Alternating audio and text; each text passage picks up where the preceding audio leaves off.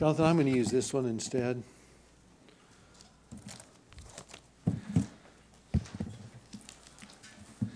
Uh, before we get to the message proper, I wanted to uh, uh, congratulate Kent Vincent on his 70th birthday.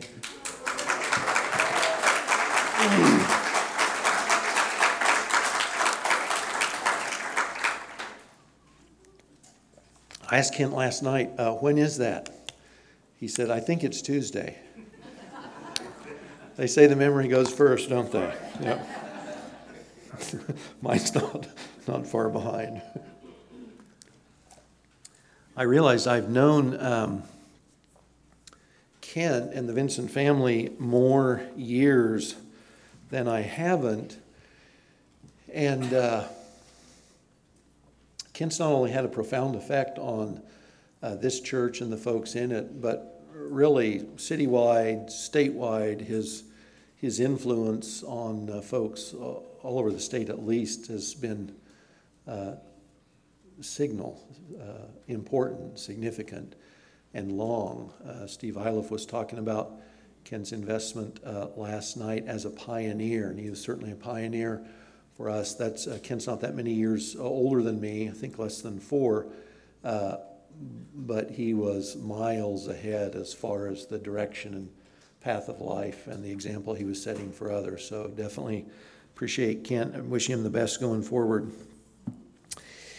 Uh, I'm going to introduce a, a, short summer series this morning, uh, starting with 2 Timothy 3 16 and 17. For how many here is that a memory verse? So if, can you rattle it off? Yeah. Uh, it's an important verse. It's, um,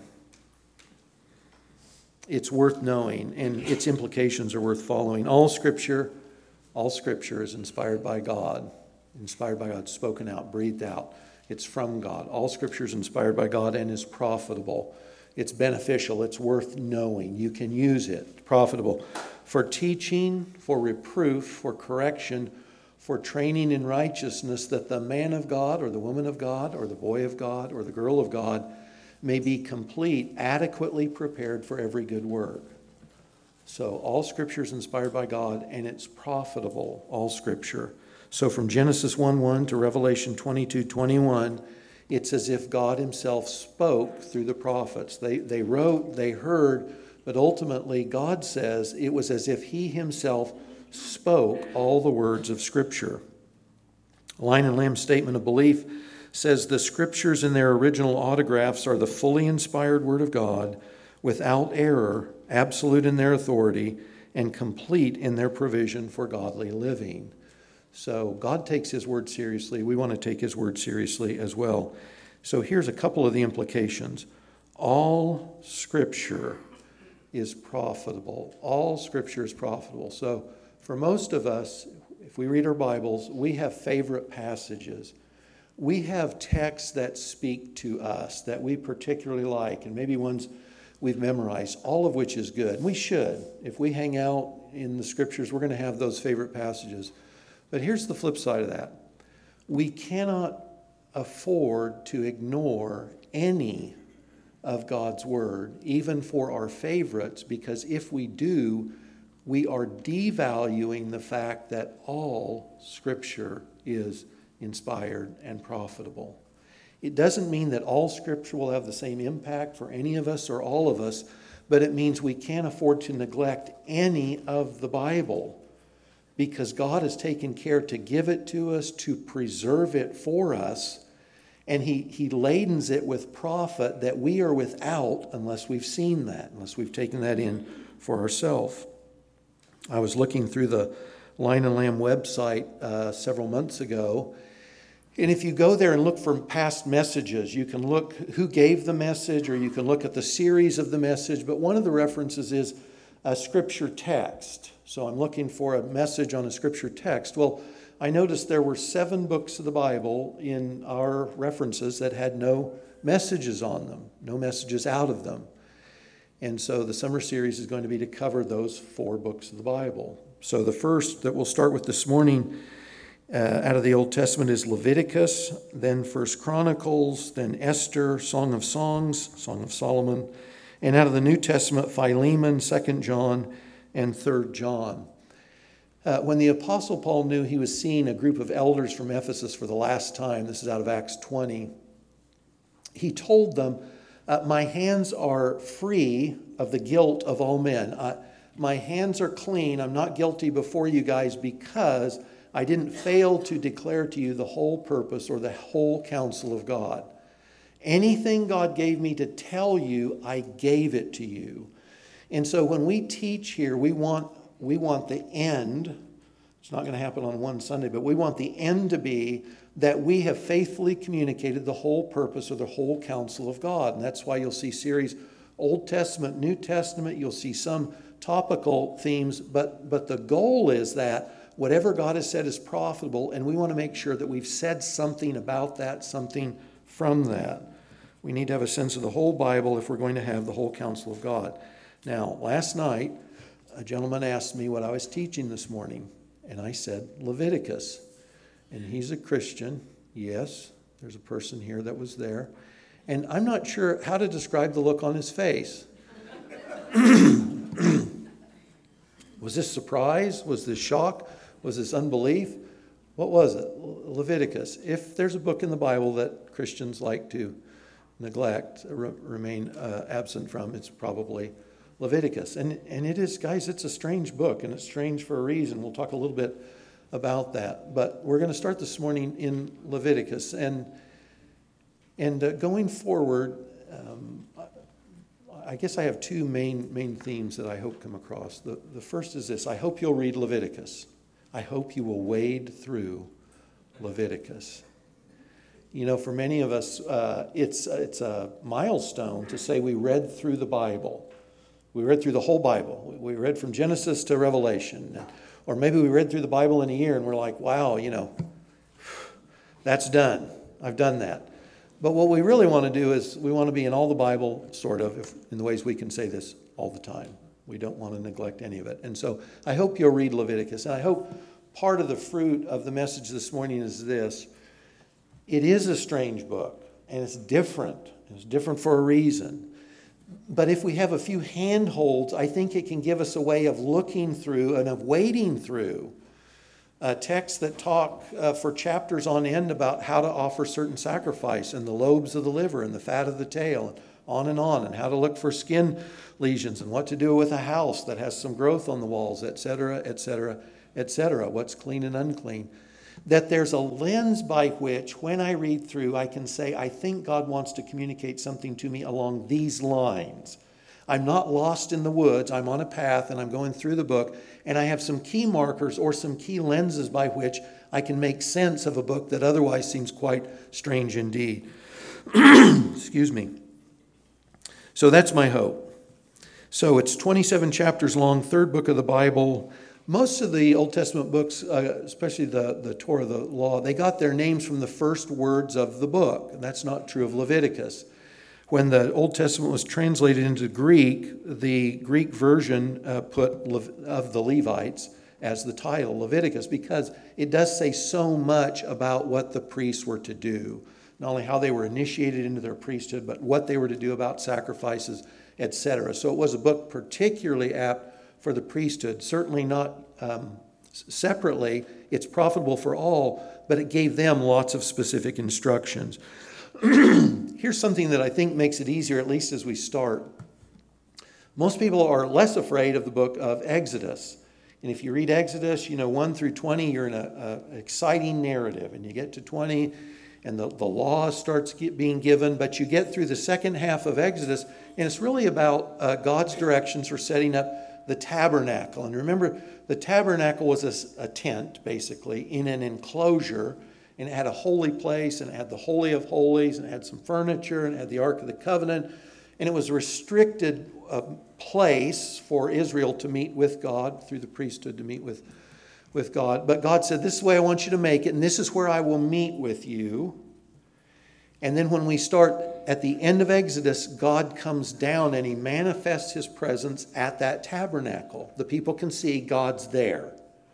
So this was where I'm going to meet with you. Exodus, the, the tabernacle is where I'll meet with you. When we get into Leviticus, it's basically seamless and it's how I will meet with you. So we're going to meet here, and this is the manner in which we are going to interact with each other. That's Leviticus. So the narrative just continues right on. And apparently, all the words of Leviticus were given in about a one month period. And you can see this when you compare the Exodus 40, verse 1, Leviticus 1 1, and Numbers 1 1. So, God tells them how we're going to meet. Let me give you just a quick run through of some of the things Leviticus covers. Leviticus told the priests what to sacrifice. In fact, that's how it opens. When and how often. It told individuals what to take to the priest for their offerings related to different kinds of sin and ritual uncleanness. Leviticus told God's people what they could eat, what they couldn't, what they could wear, and what they couldn't. They were to consider some things clean and other things unclean, sometimes because of morality, other times as symbolic of God's holiness. Uh, they talked about things like leprosy, what was a safe house to live in, what was a safe person to be around based on a disease that they might communicate to others. Some of the laws had the effect of keeping Jewish people separated from the Gentiles so they could remain God's unique people. So, on some of those, you say that's just weird because there's no obvious morality to it.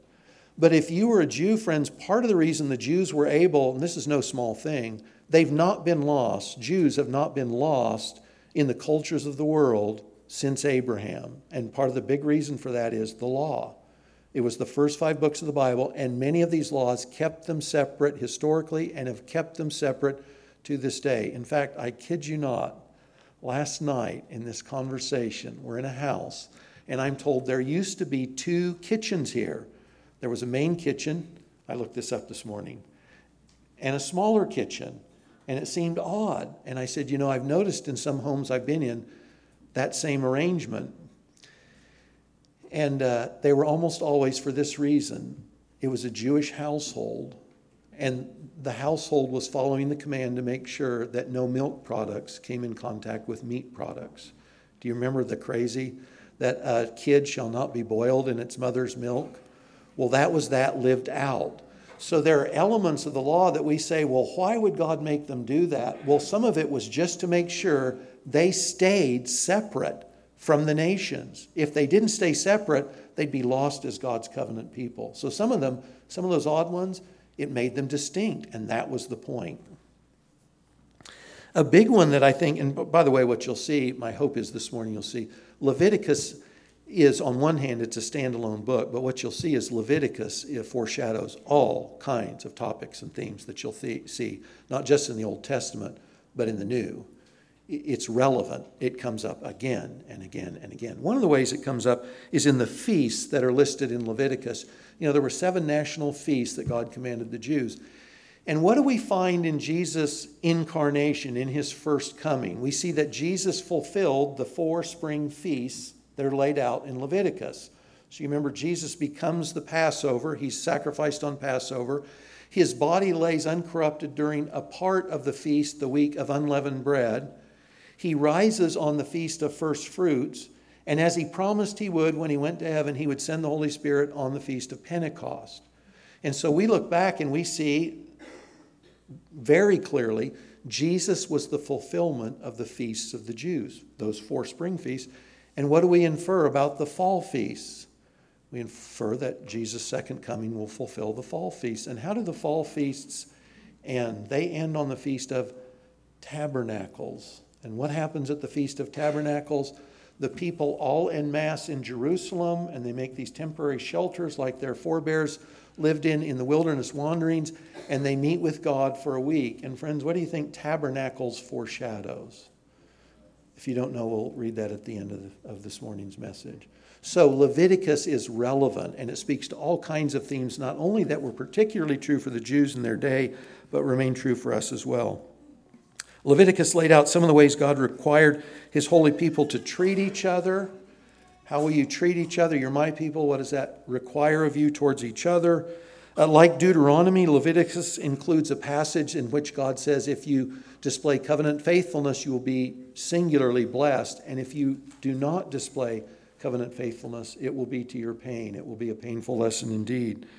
Uh, knowing something about the book of Leviticus uh, gives us a background. If you read the book of Hebrews and you don't know anything about Leviticus, it's a very, very strange book. But if you have a background and it's talking about Jesus as the new high priest, Jesus as the perfect offering, it's against the background of the offerings of Leviticus. In fact, there's some inferences there for us as well.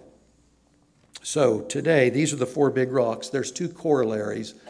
And these are the lenses by which I hope when you read Leviticus, as I know you will, that you can say this is a framework to see some of these things that otherwise appear strange. The first is this God is holy. If there's one theme of the book of Leviticus, it's that God is holy. The corollary is we must be holy. That's what he told Israel. That's what he tells us today. God is holy. The corollary is God's people are called to be holy. That's the first two lenses, if you will. The second are these Leviticus is a call to love God with who we are and what we do. Leviticus is a call to love God, and Leviticus is a call to love our neighbor. So Leviticus is a call that says God is holy, we must be holy. Leviticus tells us this is how we show God love and this is how we display love to our neighbors. It's a big deal. So you can open your books. We're going to skip around quite a bit. I suppose we'll land in a couple of passages, at least briefly. Excuse me. My allergies are bad. And I'm going to probably hack and cough through this message this morning, so apologies for that. The very strangeness of the book comes because of its theme that God is holy. And guys, God is holy uh, for sinful people is a difficult concept to get a hold of. Even if we say what it, it's defined by, what it means, it doesn't mean that we get what it looks like. It doesn't mean that we somehow now understand and know. So, on one hand, we say in, in Hebrew, it's kadosh, God is holy. Kadosh, 470 times in Scripture. It means apartness or sacredness. Some, a synonym is unique. Well, God is he is ultimately unique. He is ultimately sacred. There's nothing and no one like him. Remember that before God, there's nothing and no one. Everything comes from God. God is absolutely unique because there's nothing and no one like him. He's creator, he's sustainer. He's not only creator and sustainer, but he is all he should be and nothing he shouldn't be all the time. He, so when God describes himself more than any other term in Scripture, God is holy. And you remember some of the phrases, the themes, the repeats in Scripture? When someone sees God, what do they say? Holy, holy, holy. It's as if you can't say it often enough. He's absolutely unique. He's absolutely perfect. That's who God is. That's what He's like. And that's the key theme of Leviticus. Listen to a few of the verses. I'll run through these, and these are on your study sheet. From Leviticus 11 For I am the Lord your God Consecrate yourselves, kadosh. Make yourselves holy, therefore, and be holy, kadosh, for I am holy. Leviticus 19 Speak to all the congregation of the people of Israel and say to them, You shall be holy. Why? For I, the Lord your God, am holy. Chapter 20 Consecrate yourselves, therefore, set yourselves apart and be holy, for I am the Lord your God. Keep my statutes and do them. I am the Lord who sanctifies you, who sets you apart. Chapter 20 You shall be holy to me, for I, the Lord, am holy and have separated you from the peoples that you should be mine. I'm holy, and the implications come to us from that. I'm holy, so you be holy. Uh, Psalm 5, verse 4 says this You are not a God who delights in wickedness, evil may not dwell with you. You know, we live in a time in which God is very patient, He's very merciful, He's very gracious, and God endures sin now. And God's been enduring sin since the fall in the garden. But God will not endure sin ultimately. And friends, just like uh, uh, leprosy was quarantined in Leviticus, or just like the house that had a, a communicable disease was to be set apart, demolished so that it couldn't affect others, sin and sinners will ultimately be quarantined by God. He will not abide them, He will not endure them. Sin and sinners will be quarantined. That's as the Bible winds down the second death, that eternal separation from God, so that in His new tabernacle where He dwells with men, in the new heaven and the new earth and the new Jerusalem, there's nothing evil, there's nothing wicked, it's not present. That theme comes right out of Leviticus. God who is holy must be treated as holy by his people. Listen to this from Leviticus 10. Now, this is the kind of story that gets kids' attention. And maybe if you've read Leviticus, you remember this story. So, the priesthood is instituted in chapter 8. and you get to chapter 10, and you remember Aaron's the high priest, and his sons are the priests after him. And you're just two chapters into their ordination, and two of Aaron's sons, Nadab and Abihu, they go to present an offering of incense before God. And listen to what the story says. Each took his censer, a, a, a bronze tray with coals and incense on it, put fire in it, and laid incense on it, and offered unauthorized fire before the Lord, which he had not commanded them. What's the unauthorized fire? Don't know. There's some inferences in the passage that follows, but it's absolutely not clear what that looked like. But they approached God on their own terms. He had not commanded them. And fire came out from before the Lord and consumed them, and they died before the Lord. Then Moses said to Aaron, This is what the Lord has said Among those who are near me, and remember, the priests are those closest to God's presence in the tabernacle. I will be sanctified. I will be treated as holy. Before all the people, I will be glorified. And Aaron held his peace. So imagine God's just instituted the covenant, He's instituted the priesthood, and these two guys come before God and they say, God, we're coming to you on our terms. And God says, No, you're not. And He consumes them in fire in that moment. And this was an exclamation point for the nation to say, I am holy, and you will come to me the way I determine, not on your own terms. I am holy, and that has requirements for you. Now,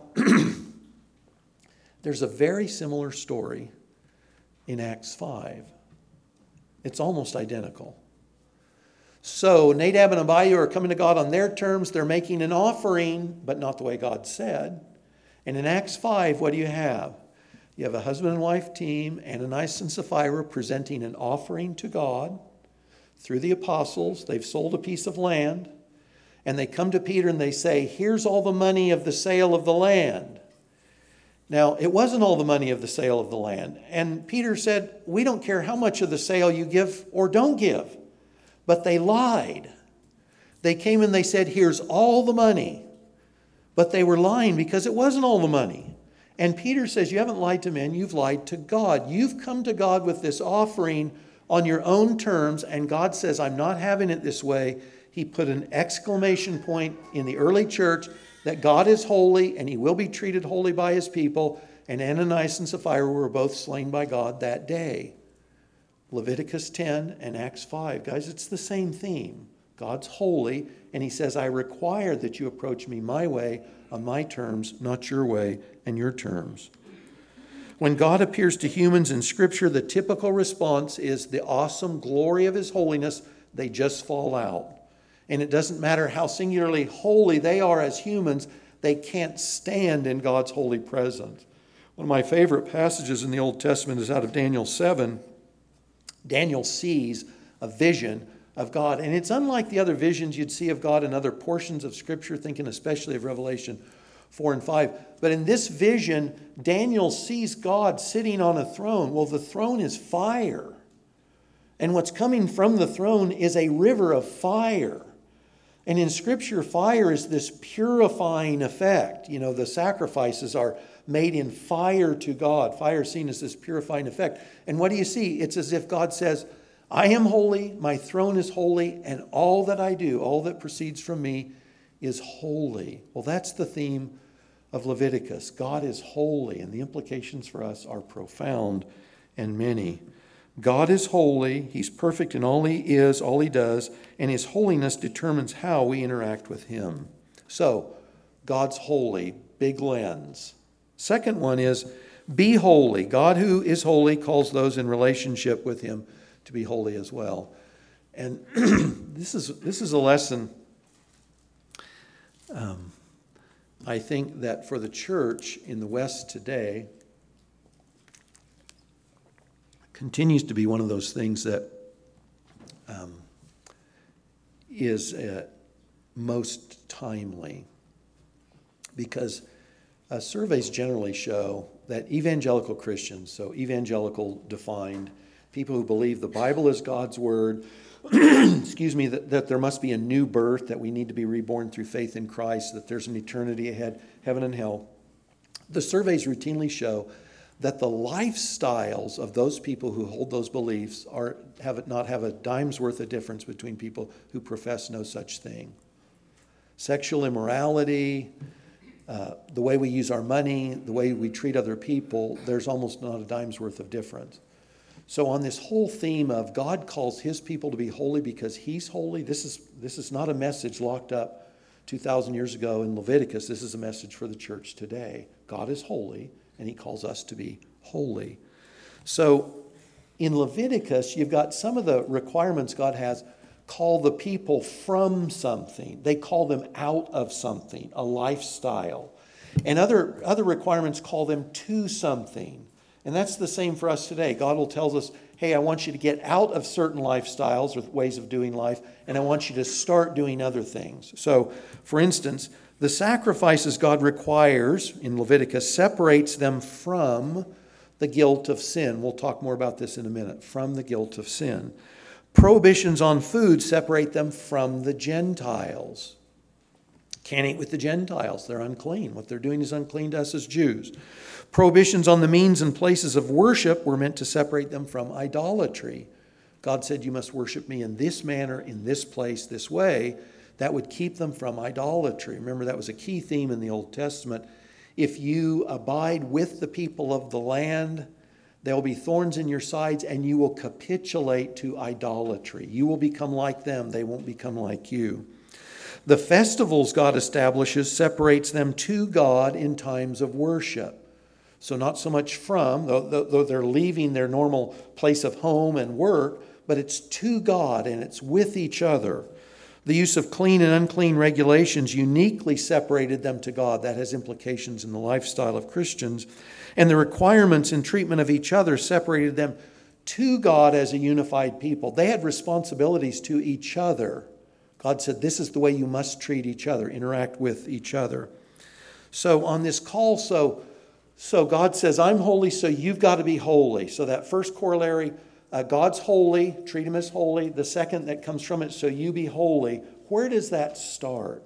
Well, in Leviticus, it starts right out of the chute. The very first verses are about the way that they would come to God on God's terms, and it has to do with the whole burnt offering.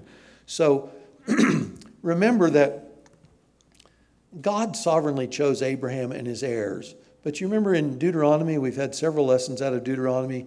God makes sure the Jews know you're not all that. I didn't choose you because you were so numerous or so powerful or so smart or so accomplished. It, it didn't have to do with you, it had to do with me. I chose you out of the rest of the world for myself.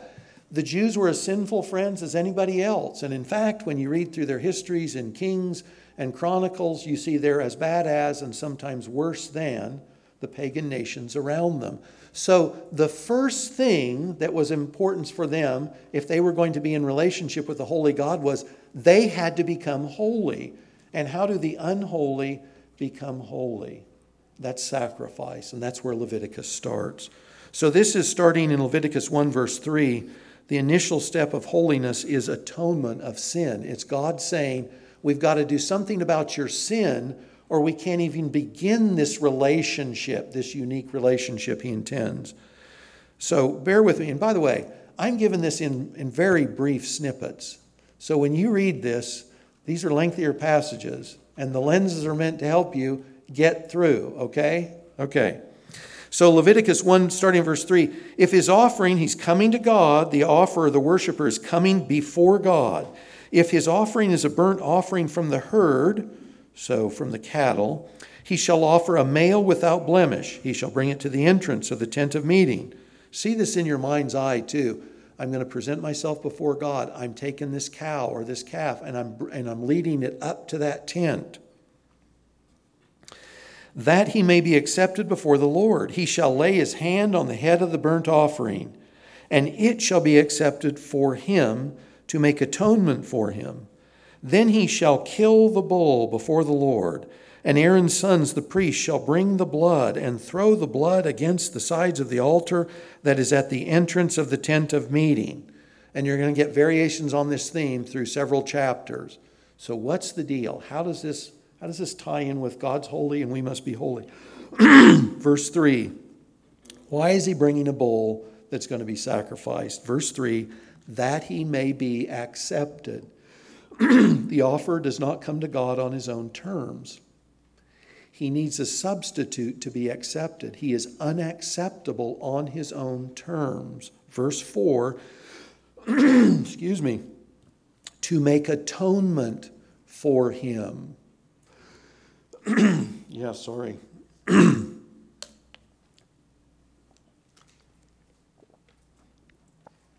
to make atonement for him. Atonement is kafar, it's a ransom. 49 times in Leviticus, 102 times total in the Old Testament. Here's the thought the offer, the worshiper is coming before God. He can't come on his own merit, he can't come on his own terms. He has to come with a sacrifice, a substitute by which he will be accepted. But if there's no substitute, and remember the offering is this perfect, unblemished offering, he can't be acceptable to, before God. Leviticus 17 11, excuse me, defines this. The life of the flesh is in the blood. So if you cut us, we bleed, right? And if we bleed unhindered, we bleed out and we die. So Leviticus 17:11 says the life of the flesh is in the blood. I've given it to you. Kath, do you have a cough drop or I've given it to you on the altar to make atonement for your souls, for it is the blood by reason of the life, excuse me, that makes atonement. The very first thing in Leviticus is you don't stand before a holy God in your own merit or on your own terms. You must come with a sacrifice that's adequate to atone for, to ransom you for your sins. There must be a death. A substitute must take your place, or your soul will die. That, that lays the foundation of all that follows in Leviticus. So, you know that in Leviticus, we, there's the, the priesthood and the offerings are instituted. And you remember the Jewish day began the same way? A lamb was offered. The Jewish day ended the same way. A lamb was offered. In fact, Hebrews talks about this quite a bit. Why are there all these sacrifices? Why is there a sacrifice every morning and every evening? And why every time that I commit this particular kind? I think this is the worst I've ever been. Sorry. What's the deal with all these bloody sacrifices? It's to cover sin. It's to, it's to ransom it's to atone, it's to cover over their sins so that they can come into God's holy presence. The bloody sacrifices, morning and evening, feasts, sacrifices made after sin was committed, all reminded the unholy sinner that the only manner by which they could be restored to God, to have this relationship, to be acceptable to holy God, was if a ransom could be paid, and the ransom had to be in blood, it had to be the life of another. Not just any other, a perfect substitute. And while Leviticus is filled with sacrifices of animals, every one of those sacrifices ultimately pointed to Christ as the perfect Lamb of God. So when we read those sacrifices in Leviticus, we are reading the foreshadowing of Christ and his offering. And I know this because Hebrews tells me that. So in Hebrews 10, when I read this, remember, uh, Jesus, Jesus' uh, incarnation and his death and resurrection, guys, that's the center of the cosmos. It's the center of history. It's the center of everything God's done. So when God forgave a Jew under the Old Testament, it was because Christ would come and die for their sins. So Hebrews makes clear those animal sacrifices, they couldn't do it. They never did it. And that's why they kept being repeated. Was constant reminder sin's not atoned for, the ransom hasn't been adequately paid but they were this temporary way of God saying, here's a picture that the ultimate ransom, the ultimate perfect sacrifice will come one day. And these sacrifices point to it. Guys, by the way, you know, when we celebrate the Lord's Supper, what are we doing?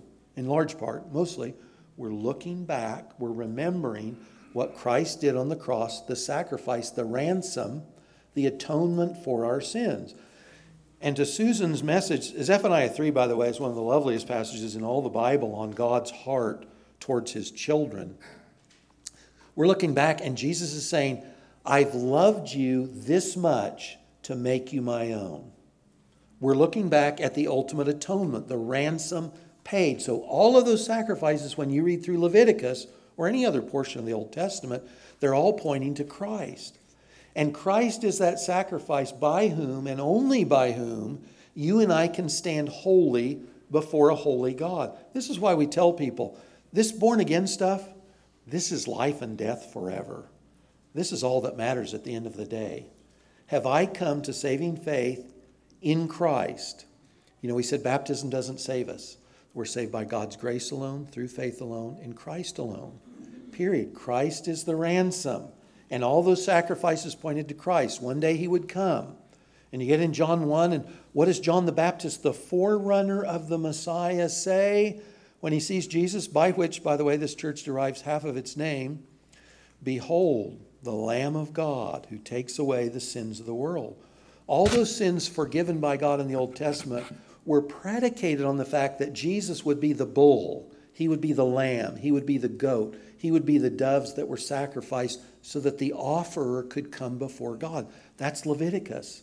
But that was all telling us Christ is going to come. That's what he'll do. Uh, Hebrews 10 says that, by the way, quoting Psalm 40. Uh, listen to this also from 1 Timothy 2. Guys, Leviticus is so full of good things that I'm going to have to cut my message short just not to burn the rest of your day. But I hope you get a taste, just enough. that thought about uh, Jesus as the ransom, you know, ransom is kind of an odd thing. And by the way, there's weird theology that you'll read. Uh, uh, Jesus paid a ransom to Satan. No, he didn't. Satan had nothing to do with this. But the ransom, think of the slave market. You know, if I wanted to redeem somebody from the slave market, think of the Old Testament book of Hosea. What have I got to do? I got to ransom them. I got to pay a fee by which I get them out of slavery. Well, Jesus was our ransom from sin and death and slavery. So we think of sins forgiven, that's good, it's appropriate, it's biblical, but it's also this theme of ransom that he bought us back. And guys, the implications for that, if I bought you out of slavery and you knew it, what would your feelings towards me be? You'd be thankful, wouldn't you? And you'd want to display that thankfulness in the way you live because I had freed you from slavery. Well, that's what Jesus did for us. So, 1 Timothy 2, there's one God. Remember, there's one God, He's holy, and there's only one mediator, there's only one bridge, there's only one mechanism by which unholy people can get to that one holy God, one mediator uh, the man Christ Jesus. And what did he do? What, what did the divine man do? Well, he gave himself as a ransom for all, the testimony given at the proper time. Jesus is the fulfillment of all the sacrifices you see in Leviticus. Because that's the case, we're holy in Christ and we're called to live out that perfect holiness day to day in the ways we engage in life. So, so like the offer in Leviticus or like the whole book, we come to God not on our own terms. We come to God through faith in the substitute. He said he would accept us, ransom paid, atonement made. That's Christ. So, guys, we're not holy if we're not in Christ. We're unholy and we're unclean before a holy and clean God. And he cannot accept that forever. So that's why we say, as evangelicals who believe in the gospel, we want to, we want to communicate the gospel to others because that's how God saves people. I'm not ashamed of the gospel. It's the power of God to salvation to all who believe. That's why we share the gospel with others. It's all that matters at the end of the day. But having begun that life of holy living because we've been sanctified by Christ in Christ, we're then called, just like the Jews, to live out holy living in our day to day living. So 1 Peter 1 says this as obedient uh, children, don't be conformed to the passions of your former ignorance, but as he who called you is holy, you also be holy in all your conduct, since it is written, You shall be holy, for I am holy. Where was that written? Well, that's Leviticus 11:44. You be holy because I'm holy. Peter quotes it. Where is it from? It's from Leviticus. Same thing that applied to the Jews applies to us. When Christians are exhorted in Romans 12:1 to present our bodies a living holy sacrifice acceptable to God, what's the imagery for a Jew behind that? It's Leviticus 1. It's the whole burnt offering. So I say, I'm supposed to see myself like that offering that wasn't shared by the priests, and the people didn't sit down and eat it. The sacrifice was put on the altar and it was consumed entirely to God. It was God's. And you read Romans 12:1 and you've had justification, you've had all our sin, all of sin and fall short of the glory of God. You got redemption through Christ, you got the implications of that starting in chapter 12 and how does it start out of the gate just like Leviticus 1? See yourself as a whole burnt offering given to God, that you've been made holy in Christ positionally, and now you're to live that holy life out practically. And that's what you get as Romans 12 moves on. So God says, I'm holy, you be holy. It starts in Christ, and this meant to be lived out just like the Jews were in those commands about how they lived and how they treated each other, etc. So God says, I'm holy, you be holy. Our holiness starts, it ends, of course, with the offering of Jesus, but it's called to have practical implications for what you and I do and don't do. So understanding that God is holy and that his holiness must be reflected in the way his people interact with him. These are lenses that help us when we're wading through Leviticus, okay? This is our life preserver. We're floating, we're getting through, we have some sense, some comprehension. Guys, I'm going to wind down on point three on your study sheet, and I'll let you look the other verses up later. Matthew 22.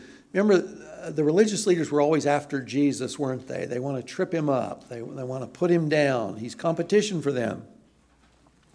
One of those occasions in which the Pharisees are trying to get him, they're testing him, they ask him the question um, Tell a, a, teacher, so uh, this, this hypocritical sense of respect to him, tell us, teacher, which is the great commandment in the law? So, what's the most important commandment, Rabbi Jesus? He said to them, you shall love the Lord your God with all your heart, soul, and mind. This is the great and foremost commandment. Now, I'll bet you recognize that because that's Deuteronomy 6, isn't it? And what have we been reciting after every service on Sunday for a while? We've been reciting Deuteronomy 6. So, Jesus simply says, he quotes Deuteronomy 6 and he says, This is the most important thing to love God. Now, What's the first responsibility, therefore, that creatures have towards their Creator? It's to love Him. What's the first responsibility the redeemed have for their Redeemer? It's to love Him. This is the great command. This is the foremost. No other command is greater than this. What's the glue that binds children of God to their Father? It's not duty, it's love. The duty we have towards our fathers is duty born of love. Now, if we say we love God or I love you or you love me, what in the world does that mean? Uh, don't know much about history, don't know much about biology, but I do know that I love you, and I don't know if we could love you too. I can't remember, sorry, it's an old song. Um, what in the world does love look like? What does that look like? And how do we define it? And you know, the Greeks have at least four words for love, and they different inferences. But when when Jesus says the first great command is that we love God, what does it look like? How do you define it? Because Scripture defines it. We're not left on our own on this. Uh, Scripture is clear that to love God is to obey Him. To love God is the same as obeying Him. Deuteronomy 11:13 If you will indeed obey my commandments that I command you today to love the Lord your God, obey my commandments, love God, uh, to serve him with all your heart and with all your soul. So in Deuteronomy it's clear God connects absolutely. He says to love God is to obey him. Now guys, talk is cheap. And you know, some of the things you noticed over time, I let's say I've heard someone, I know them, and they, they've said these things, and I, I say we're on the same page. And then I look at their life and I realize what they say doesn't line up with what they do. And then I, I conclude this what they say is immaterial, It's what they do that's communicating what they really believe. Well, God says, if you love me, you obey me. And the corollary is, if you don't obey me, you don't love me. Talk is cheap. In the book of Leviticus, God told Israel how to demonstrate love for Him. How to demonstrate love for God through obedience. You know, if you're raising children and you tell your child, uh, honey or son or daughter, uh, do this or don't do that, and they say, Well, I don't understand, so I'm not going to do it. This misses the point. You don't have to understand, but you should obey because I'm your parent. And I know what I'm asking you to do, and I know why. And so your obedience not only shows respect, but it shows love. We don't always understand why God's telling us to do something or not do something. They certainly didn't either. But all of those were opportunities to say, God, you know best, and I choose to obey you because I love you. I, I have the, the love of a child, I have the love of the redeemed, I have the love of a creature for the Creator. I'm going to obey you because I love you. Apart from other considerations, Leviticus told God's people how to love Him. I always try and make sure I add this we don't obey God. This has nothing to do with religious observance and hypocrisy. And please remember that the group, the covenant group Jesus interacted with, they were religious. And in their day, as opposed to earlier days in Israel's history, they kept the law. They worked hard at it. But they were hypocrites. And they were not holy before God. And they rejected God the Son in the flesh. Because their obedience it was formal. You remember what Jesus said? I believe he's quoting out of Isaiah. This people draws near to me with their lips. They're religious. They're showing up on Sunday morning, but their hearts are far from me. Those were the religious people in Jesus' day, friends. Those people exist today. Maybe some of those people are here this morning. I'm religious. I go to church. I'm doing my thing, but I'm presenting myself to God on my terms. It's unholy. So, obedience is the way we demonstrate love to God, not, not as religious, but as children who love our Father and our Savior. What was true under the Old Covenant, now, if that sounds hard edged, it gets worse. If I say, if you don't obey God, you don't love Him, it doesn't end in Leviticus, it's only raised, and it's raised by Jesus. I'll just run through these quickly. It's out of John 14. 1 John 5. Jesus says, so this is Jesus, this isn't you, this isn't me. If you love me, you'll keep my commandments. Whoever has my commandments and keeps them, he it is who loves me. If anyone loves me, he will keep my word. Whoever does not love me does not keep my word. Jesus says he's the example. I do as the Father has commanded me. Why? So that the world may know that I love the Father how does the world know that Jesus loves the Father? Because I do what he says. 1 John 5 3 This is the love of God that we keep his commandments, and his commandments are not burdensome. Talk, friends, is cheap. It's cheap. It can be meaningless. It's not so much what we say, though we do want to say the truth, we want to affirm the truth in our words, but if we're not living according to it, we are simply hypocrites. We are not holy. Uh, I better I better close here. Let me let me wind down with this. I'll let you guys look up the other ones on loving others, and Leviticus brings this up in spades, and it's referenced in the New Testament as well. The book of Leviticus and the lessons in it aren't out of date, and they aren't irrelevant. They're timely. They're for you and they're for me because all Scripture is inspired by God and is profitable. We love and serve the same God of Leviticus. That same God is equally holy today, and our call to holiness in love is not less than that to the Israelites, it's more. I'll just give you a couple of thoughts as you read through this week. I'll check up on you next week.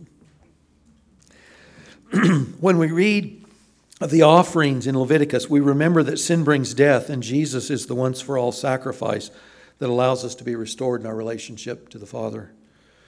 When we read of the deaths of Nadab and Abihu, we remind ourselves that our God is a consuming fire. We approach him on his terms. He is not safe. That's out of Hebrews 10 as well. When we read of the priesthood, we remember we have one eternal high priest who represents us today before the Father Jesus, who has brought the blood of the, the atoning sacrifice into the Holy of Holies in heaven and stands there as our advocate today when we sin. And that under our high priest Jesus, we also are a holy priesthood, a royal nation. And we've been commissioned under Jesus as our high priest to offer sacrifices to God, which is the fruit of our lips, declaring his praise and his excellence. When we read the descriptions of clean and unclean, we remind ourselves that God calls us to make distinctions between what honors Him and what doesn't, what holy, living a holy life looks like, what we can embrace and what we must reject. When we read the statutes regarding the Jews' treatment of each other, we should remind ourselves of the high call to love, pray for, help, support, encourage fellow believers. And the festivals, closing on this theme, reminds us that God celebrates with His people and his children and abundantly provides for them, and that Jesus ultimately fills up all the festivals in his own person and work, and we are heading, we are heading to the eternal feast of tabernacles out of Leviticus, referenced in Revelation 21. Behold, the dwelling place of God is with man. He will dwell with them, and they will be his people, and God himself will be with them as their God. He's tabernacling with us. He will wipe away every tear from their eyes, and death shall be no more, neither shall there be mourning, nor crying, nor pain any more, for the former things have passed away. Friends, that's Leviticus, tied into the end of the Bible. We are going to the Feast of Tabernacles in, in the new heavens and the new earth, the new Jerusalem. That's out of Leviticus. There's, there's a little something, one or two things we can get out of that challenging book. Okay? With that, please rise. We're going to close by reading a short passage out of Leviticus.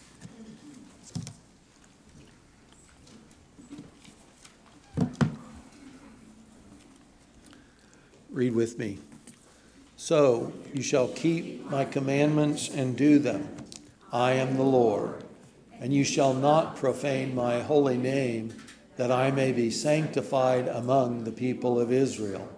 I am the Lord who sanctifies you and who brought you out of the land of Egypt to be your God. I am the Lord.